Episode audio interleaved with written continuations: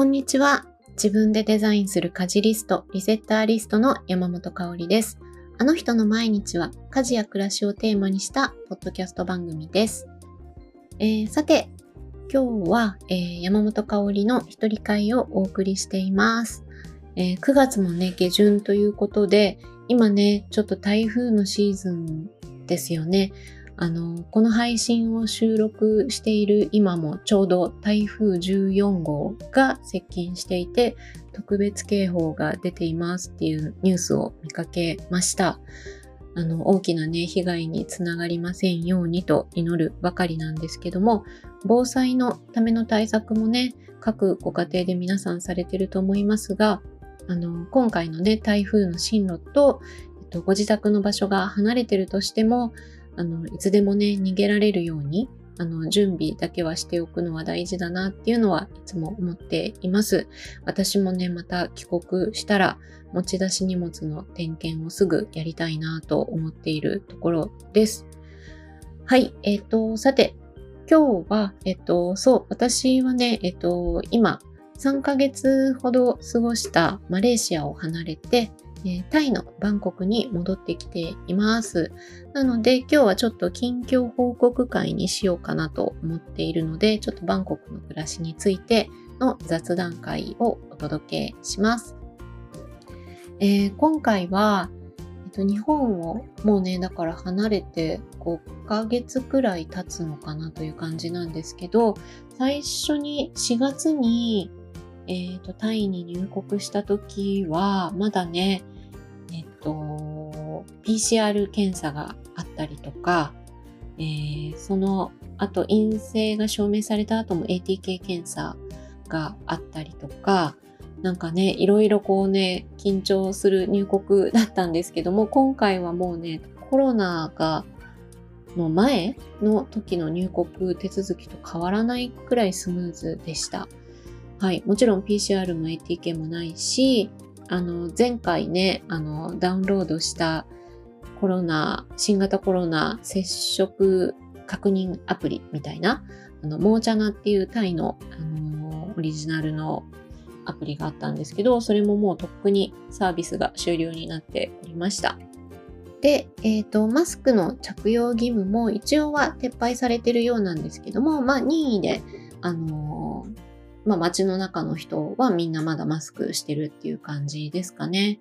で、えっ、ー、と、商業施設に入る時の検温とかも、なんかもうそんなみんなしっかりやってないっていう感じがします。はい。で、えっ、ー、と、今回はそう4月から5月にかけてもバンコクにね、ちらっと来てたっていうのもあるので、あの、今回は生活を整えるっていうのがすごくね、楽ちんでした。スムーズでした。はい。で、今ね、滞在している家は、えっと、BTS じゃなくて MRT っていう地下鉄の、えっと、路線のところに近い駅の近くなので、えっと、前回はね、ほとんど使ってないと思うんですけど、地下鉄をね、今はよく使っています。えっと、BTS は券売機でカードを買って、えっと、それを改札にタッチして通るっていうスタイルなんですけど、MRT はね、黒いトークンを買って、それを、えーと、タッチして通るスタイルになっています。えーと、マレーシアのクアラルンプールにあの最後少しだけ行ったんですけども、そこの、えっと、モノレールかな？あの、ラピッド KL っていうのがあるんですけど、そこもね、トークン式だったかなと思います。そっちのね、トークンにはね、あの、広告っぽいね、シールが表裏に貼ってあって、あ、こういうところに媒体が、こういうところを媒体として使うんだって思った記憶があります。はい。で、あとは時間帯にもよるけれど、BTS よりも、えっ、ー、と、MRT の方が混雑するかなっていうイメージです。で、そう、夕方のね、ラッシュとか久しぶりに日本の満員電車を思い出すような感じかなと思います。はい。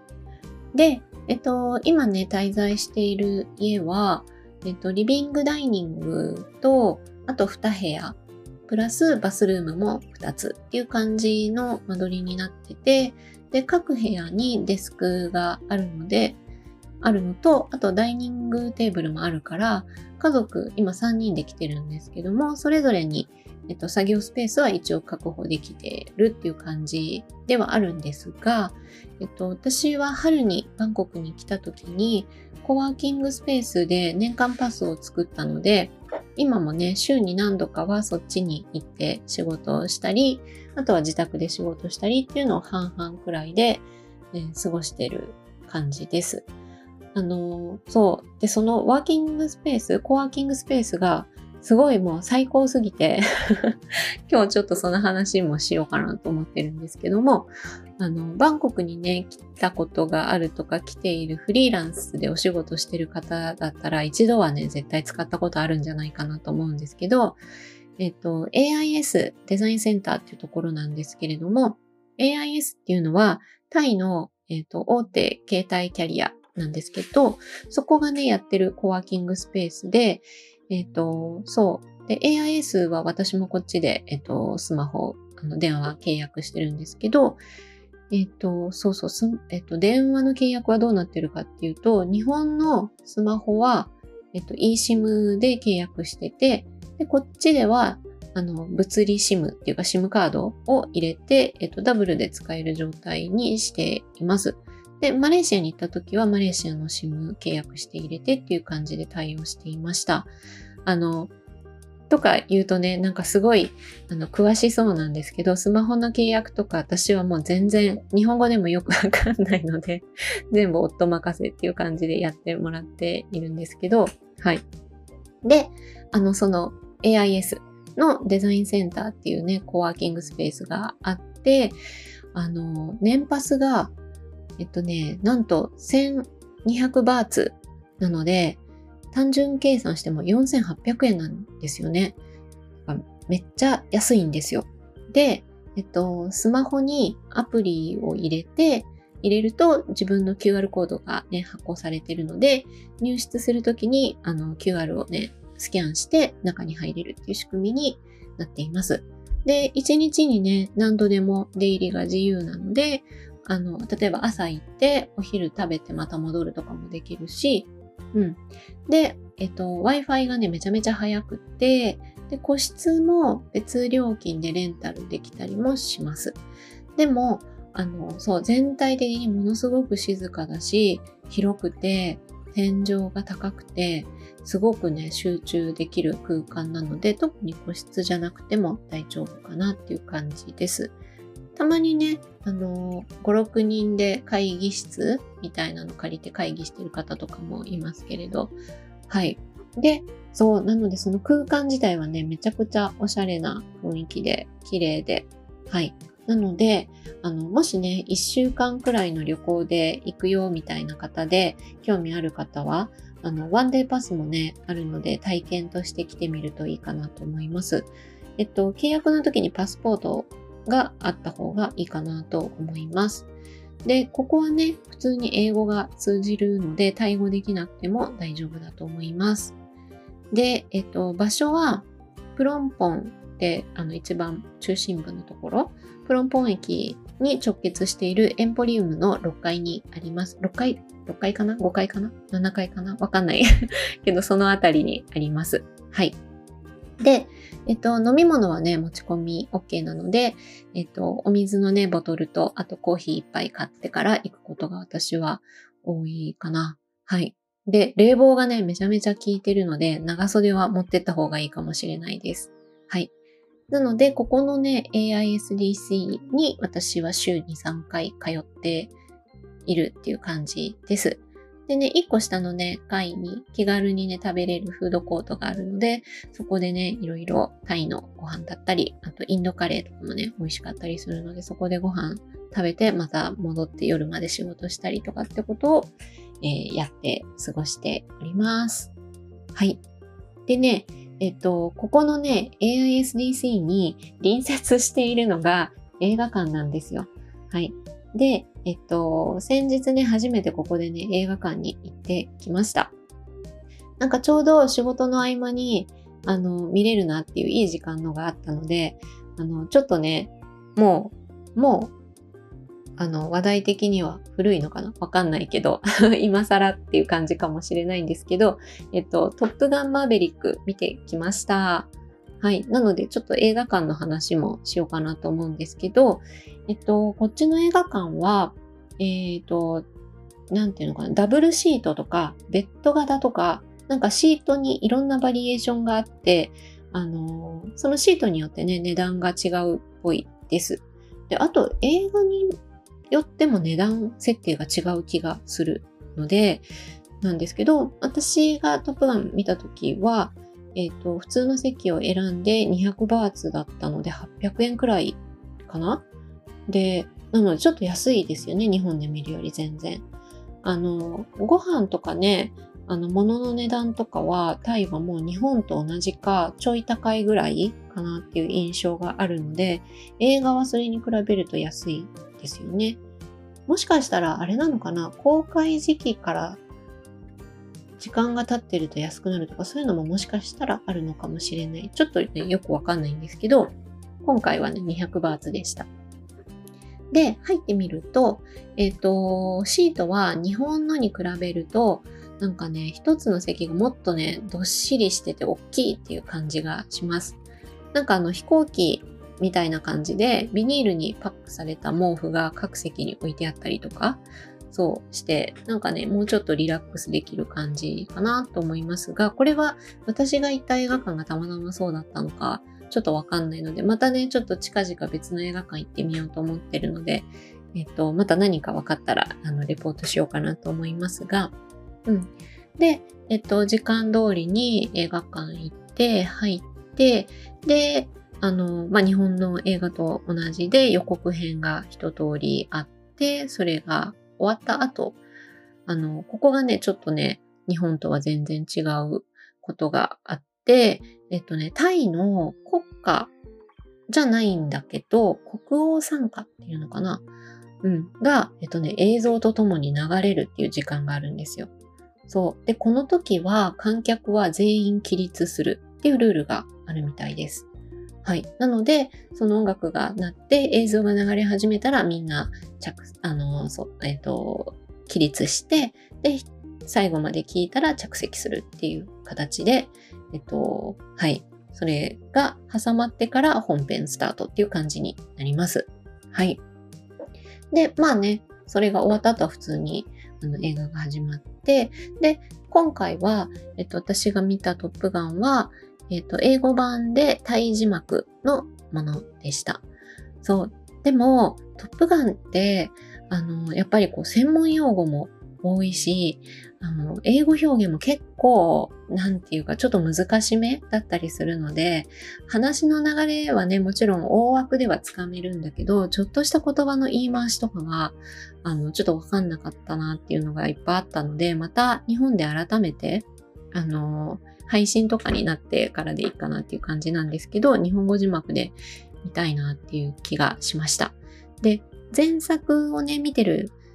はずなんだけど、もう 記憶の彼方っていう感じで全く覚えてなくて、あの、ぼんやりだったので、詳しい方はね、こことここがリンクしてるとかね、発見がいろいろあるんだと思うんですけど、そう、私はもうなんか全然別物として切り離してみましたっていう感じでした。うん。でもね、あの、映像だけでもかなり面白かったので、あの、迫力があって、なので映画館で見れてよかったなっていう感じでした。で、あとね、こっちにいる間にね、ちょっと見ようかなって思ってるのが、えっと、プラン75が、えっと、これ日本の映画ですけど、えっと、日本語版でタイタイ語字幕っていうのが、えっと、上映されてるみたいなので、えっと、まだやってる間にね、ちょっと行こうかなって思ってるのと、あと、あの、原作が、あの、伊坂さん、伊坂幸太郎さんのマリアビートルの、えっと、映画ブレットトレインですよね、ブラッド・ピットの。あれ、日本でもね、公開されたところかなと思うんですけど、こっちでもね、始まってるので、今そのね、原作読んでる最中なので、読み終わったらね、見に行ってみようかなって思ってます。はい。そう、映画館ね、今、あの、滞在してる家のすごい近所のショッピングモールにも入ってるので、ちょっとね、そこで、あの、見てこようかなっていう気がしています。はい。えー、あと、最後もう一個トピック話そうかなと思うんですけれども、最近のね、えっ、ー、と、タイのトピックスというか、ちょっとね、流行中のものがあるのでご紹介します。えっと、私もね、ハマってるんですけども、タオビンっていうね、コーヒーのね、自動販売機が結構流行ってます。はい。あの、タオビンの、えっ、ー、と、オフィシャルサイトのリンクをね、概要欄に貼っておこうかなと思うんですけど、リンク先をね、見てもらったらね、動画になってるので分かりやすいかなと思うんですけど、えっ、ー、と、そう、ロボティックバリスタっていうね、キャッチコピーになってて、あの、豆から引いてコーヒーを入れてくれる自動販売機になっているんですけども、メニューがなんと80種類以上あるんじゃないかなと思います。えっ、ー、と、どういうのがあるかっていうと、えー、コーヒー系、お茶系、ミルク系、えー、プロテイン系で、あとフルーツジュース系っていうのがあって、そう、プロテインシェイクがね、入ってるっていうのがちょっと面白いなって思いますよね。なんかあの、栄養成分表示をさっきあのちょっと確認してみたんですけど、ワンドリンクあたりね、25g のプロテインが入ってるみたいです。はい。まだね、飲んでみたことはないんですけども、そう。で、このタオビンが BTS の駅のとか、ショッピングモールにもたまに入ってるかなとか、あちこちにね、設置されてて、すごい人気なんですよ。だいたい人が並んでて。で、あの、正面が巨大なタッチパネルみたいになってて、そこでオーダーしていくスタイルなんですけど、タイ語とね、英語がこう切り替えられるようになってるので、私はいつも英語に切り替えてからオーダーをしています。で、なんかどうもこのタッチパネルが結構優秀みたいで、なんかその場でスマホの契約の、えっ、ー、と、にちょっとチャージするとかトップアップしたりする手続きも、この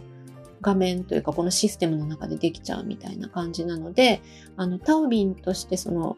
コーヒーを買うとか飲み物を買う以外のこともなんかいろいろできるっぽいです。私もね、ちょっとそこまで詳しくないんですけど、なんかいろいろできるんだってことがなんか分かりました。はい。で、えっと、飲み物をまず選んで、コーヒーとかね、飲み物買う場合なんだけど、えっと、飲み物を選んで、で、甘さを選んで、で、コーヒーとかだったら、えっと、エスプレッソのショットを追加するとか、エクストラショットとか、そういうのもできて、そう、なんか、その濃さをね、選べるっていうのはいいなと思って、で、あとストローとかリッドとかもありなしを選べるので、えっと、もうすぐね、あの、飲むよとかだったら別に蓋ね、いらないかなって思うので、ゴミも減らせて、そう、その辺もいいかなと思っています。で、値段がだいたいホットドリンクだと30から40バーツくらいなので、120円から160円くらいかななので、スタバだと同じメニューでもだいたい4、500円くらいこっちだとするので、かなりそれに比べるとリーズナブルかなと思います。で、味はちゃんと美味しいです。はい。で、あの、お金の支払い方法もいろいろ選べるんだけど、で、いつもね、あの、キャッシュで、あの、コインとかお札で払ってるんですけど、えっと、タオビンの機械の中にお釣りがない場合があってで、なんかそういう時は、えっと、紙幣を入れて、で、携帯番号、自分の携帯番号と紐付けて、プリペイドにすることができるんですよね。なので、えっと、携帯番号とだけ紐づいてるから、なんか専用のタオビンのアプリをじゃああのダウンロードしてくださいみたいな、そういうのは何にもなくて、えっと、専用アプリが不要で、チャージした分の金額は、どこのタオビンに行っても自分の携帯番号と暗証番号を入れれば、えっと、そこに、あの、プリペイドした金額にあのアクセスできるので購入可能になるという仕組みになってました。はい。なので、えっと、今のところ、バンコクがね、中心みたいなんですけど、これから、あの、タイ全土にもっともっと広がっていくみたいです。なんかあの、亀のね、ロゴでね、すごい可愛いんですけど、タオビン、ロボティックバリスタっていうのを今日はご紹介してみたので、もしね、今後、えっ、ー、と、もうそろそろね、海外にもちょっと出やすくなってきてるかなと思うので、タイに行くよとかっていう方がいたら、ぜひタオビン試してみてください。というところで今日はね、ちょっとバンコク、バンコク生活のちょっと雑談というか、最近気になった話題とかをちょっとお届けしてみました。はい。え、ー、と、最後にね、お知らせになりますが、えー、ワンデーレッスン、家事を見直すワンデーレッスンを開催しています。えー、90分のね、1日限定のレッスンなので、えー、家事のお悩みとか、もやもやの正体、あと自分が理想とする暮らしを、えーと、一緒に明確にしていく、えー、90分になっています。毎日のね、家事の書き出しワークなんかもやっていきますので、ご興味がある方はぜひ概要欄のリンクを、えー、ご覧ください。